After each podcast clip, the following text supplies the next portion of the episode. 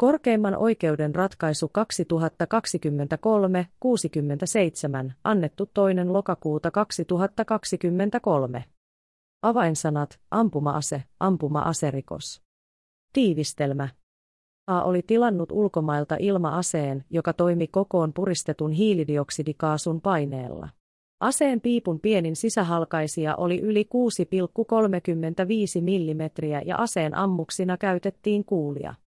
Korkein oikeus katsoi, ettei asiassa esitetty selvitys osoittanut, että ase olisi suunniteltu ja tarkoitettu ampumaan metalliluoteja. Asetta ei siksi ollut pidettävä ampuma-aselaissa tarkoitettuna tehokkaana ilma-aseena, joka on luvanvarainen. A:han kohdistettu syyte ampuma-aserikoksesta hylättiin. Korkeimman oikeuden ratkaisu. Aalle myönnettiin valituslupa. A vaati valituksessaan, että syyte hylätään. Syyttäjä vaati vastauksessaan, että valitus hylätään. Perustelut. Asian tausta ja kysymyksenasettelu. A on tilannut ulkomaisesta verkkokaupasta Umarex T4E HDR50 ilma-aseen, jäljempänä HDR50. Postilähetys on pysäytetty tullissa 23. joulukuuta 2021. K-rajaoikeus ja hovioikeus ovat tuominneet AN ampuma-aserikoksesta sakkorangaistukseen. Korkeimmassa oikeudessa on kysymys siitä, onko HDR50 ampuma-aselaissa tarkoitettu tehokas ilma-ase, joka on luvanvarainen. Sovellettavat säännökset. Rikoslain 41. luvun 1. pykälän 1. momentin 1.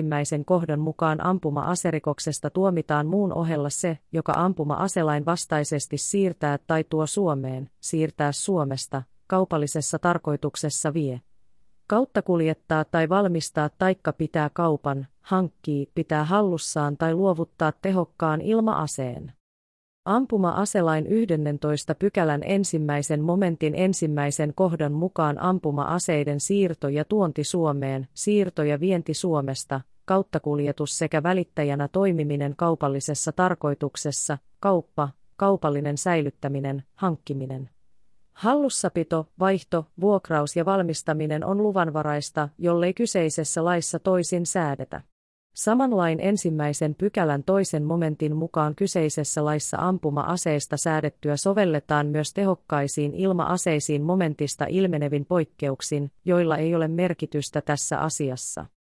Ampuma-aselain 2a pykälän mukaan tehokkaalla ilma-aseella tarkoitetaan vuonna 1950 tai sen jälkeen valmistettua, ilman tai muun kokoon puristetun kaasun paineella toimivaa esinettä, jonka piipun pienin sisähalkaisija on yli 6,35 mm ja joka on suunniteltu ja tarkoitettu ampumaan metalliluoteja.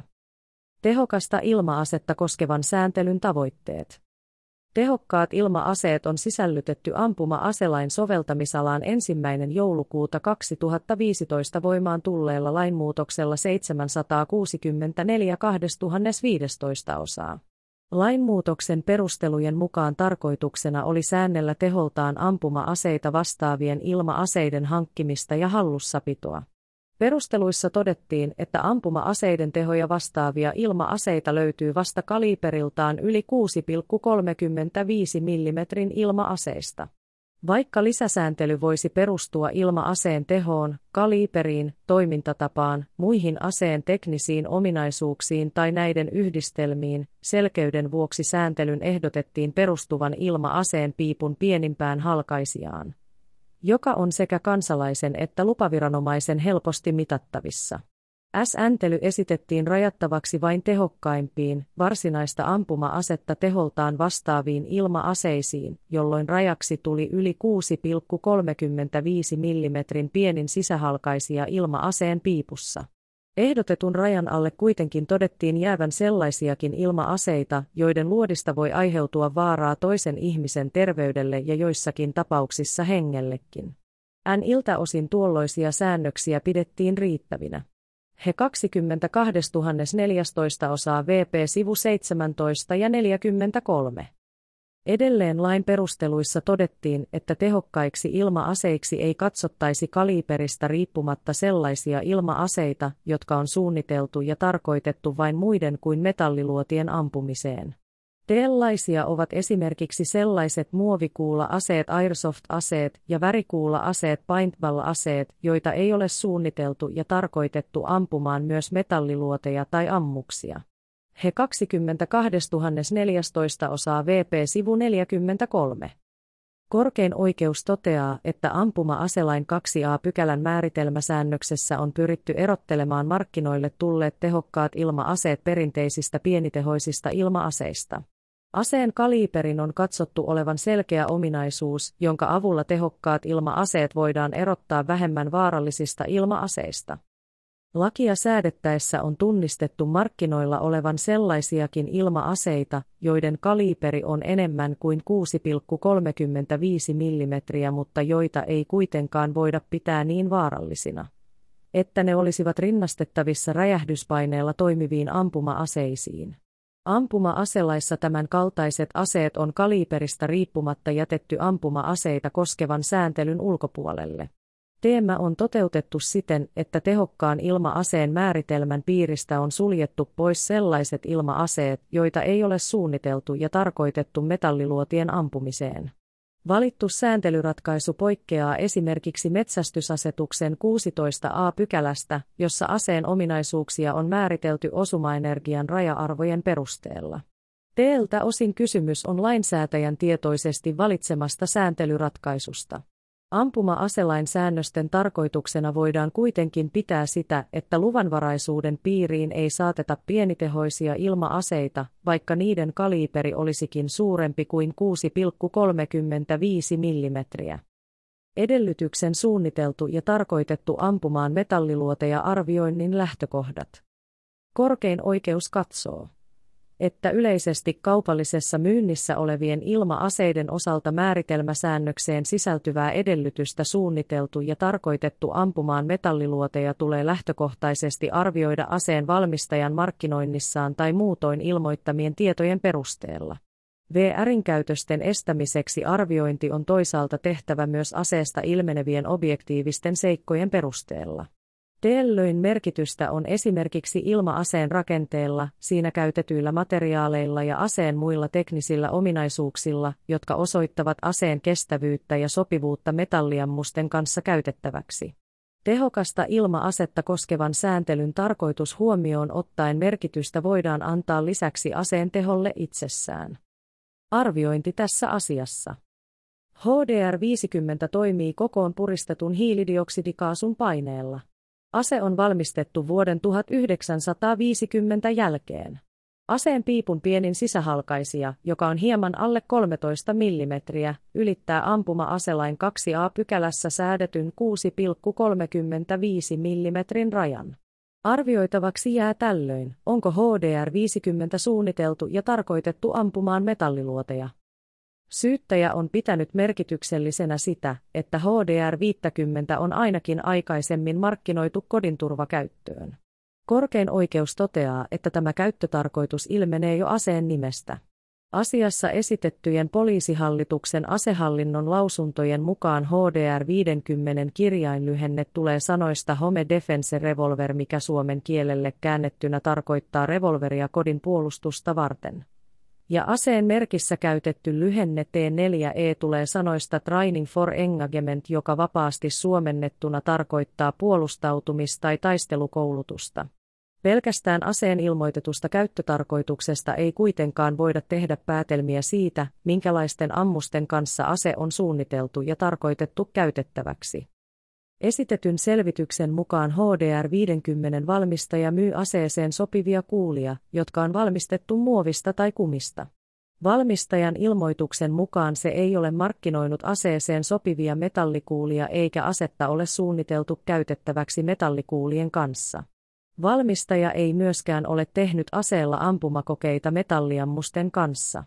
Poliisihallituksen lausuntojen mukaan valmistaja tarjoaa itse HDR50-aseisiin erilaisia kumi- ja muoviammuksia, värijauheella tai liitupölyllä täytettyjä ammuksia sekä nestemäisellä värillä täytettyjä gelatiinikuorisia paintball-ammuksia. Lisäksi se valmistaa synteettisellä kapsaisiinilla täytettyjä ammuksia, joita voidaan käyttää muun muassa Saksassa haittaeläinten karkottamiseen. Lausunnoista ilmenee, että markkinoilta on kuitenkin saatavissa muiden valmistamia metallikuulia, joita markkinoidaan yhteensopivina nimenomaan HDR50 kanssa. Kuulat voivat olla täysin metallisia tai niiden ympärillä voi olla esimerkiksi muovista tehty holkki. Poliisihallituksen lausuntojen perusteella HDR50 on koeammunnassa ammuttu muun ohella 2 metallikuulaa, joiden ympärillä on ollut muoviholkki. Tällaisten kuulien ampuminen on siten kyseisellä aseella teknisesti mahdollista ainakin kertaluontoisesti. Toisaalta asiassa ei ole esitetty muuta selvitystä, joka osoittaisi aseen olevan teknisten ominaisuuksiensa puolesta suunniteltu ja tarkoitettu ampumaan metalliluoteja. A on tuonut esiin, että aseessa on alumiinista valmistettu piippu, mikä puhuu sitä vastaan, että ase soveltuisi ainakaan laajamittaisesti metalliluotien ampumiseen. Mainittujen lausuntojen mukaan HDR50 tehdyissä koeammunnoissa käytettyjen 4 erilaisen kumi- ja metalliammuksen osumaenergia on ollut 12,46–18,65 joulea. Markkinoilla yleisesti saatavilla olevien pienimpien luvanvaraisten ilma-aseiden teho on noin 90–130 joulea. Tavanomaisten ilmakiväärien, joiden hallussapito ei ole luvanvaraista, teho on 4,56–45,37 joulea. HDR50 tehdyissä koeammunnoissa yksikään testattu ammus ei ole läpäissyt keinoihoa tai luusimulanttia. Korkein oikeus katsoo, että HDR50 valmistajan ilmoittamat tiedot eivät tue johtopäätöstä, että ase olisi suunniteltu ja tarkoitettu ampumaan metalliluoteja. Aseesta esitetty tekninen selvitys ei sekään osoita muuta, vaikka metalliammusten käyttäminen aseessa voi ainakin kertaluontoisesti olla mahdollista. HDR50 tehosta esitetty selvitys puolestaan osoittaa, että kyseinen ase on teholtaan selvästi heikompi kuin pienimmät markkinoilla myynnissä olevat luvanvaraiset ilma-aseet. Yhteenvetona korkein oikeus katsoo, että HDR50 ilma-asetta ei ole osoitettu suunnitellun ja tarkoitetun käytettäväksi metalliluotien ampumiseen. Asetta ei ole siten pidettävä ampuma-aselain 2a pykälässä tarkoitettuna tehokkaana ilma-aseena. Syyte ampuma-aserikoksesta on sen vuoksi hylättävä. Tuomiolauselma. Hovioikeuden ja käräjäoikeuden tuomiot kumotaan ja syyte ampuma-aserikoksesta hylätään. Asian ovat ratkaisseet oikeusneuvokset Mika Huovila, Tuomo Antila, Lena Engstrand, Tuija Turpeinen ja Kaarlo Hakamies. Esittelijä Heikki. Tämä oli korkeimman oikeuden ratkaisu 2023-67.